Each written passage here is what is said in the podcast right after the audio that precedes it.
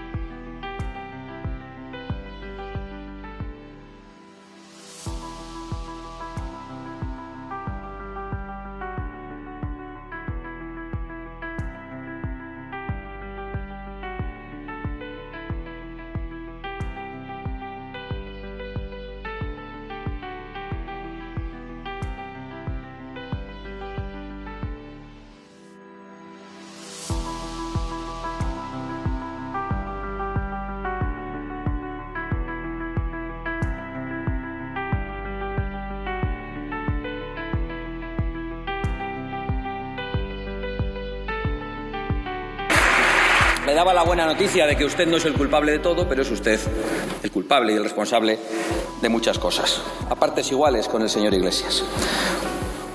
¿Les hace gracia? Bueno, yo creo que los españoles no se ríen. Y por eso les anuncio solemnemente desde esta tribuna que no nos queda más remedio que usar el instrumento de la moción de censura que presentaremos en el mes de septiembre.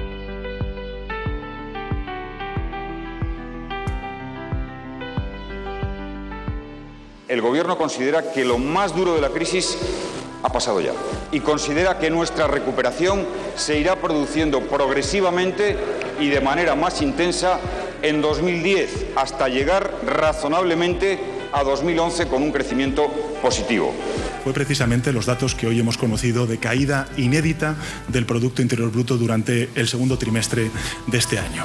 Es cierto que ese momento ha pasado. Es cierto que después de la resistencia vino la reactivación económica y ahora tenemos que enfocar lo que representa la recuperación económica.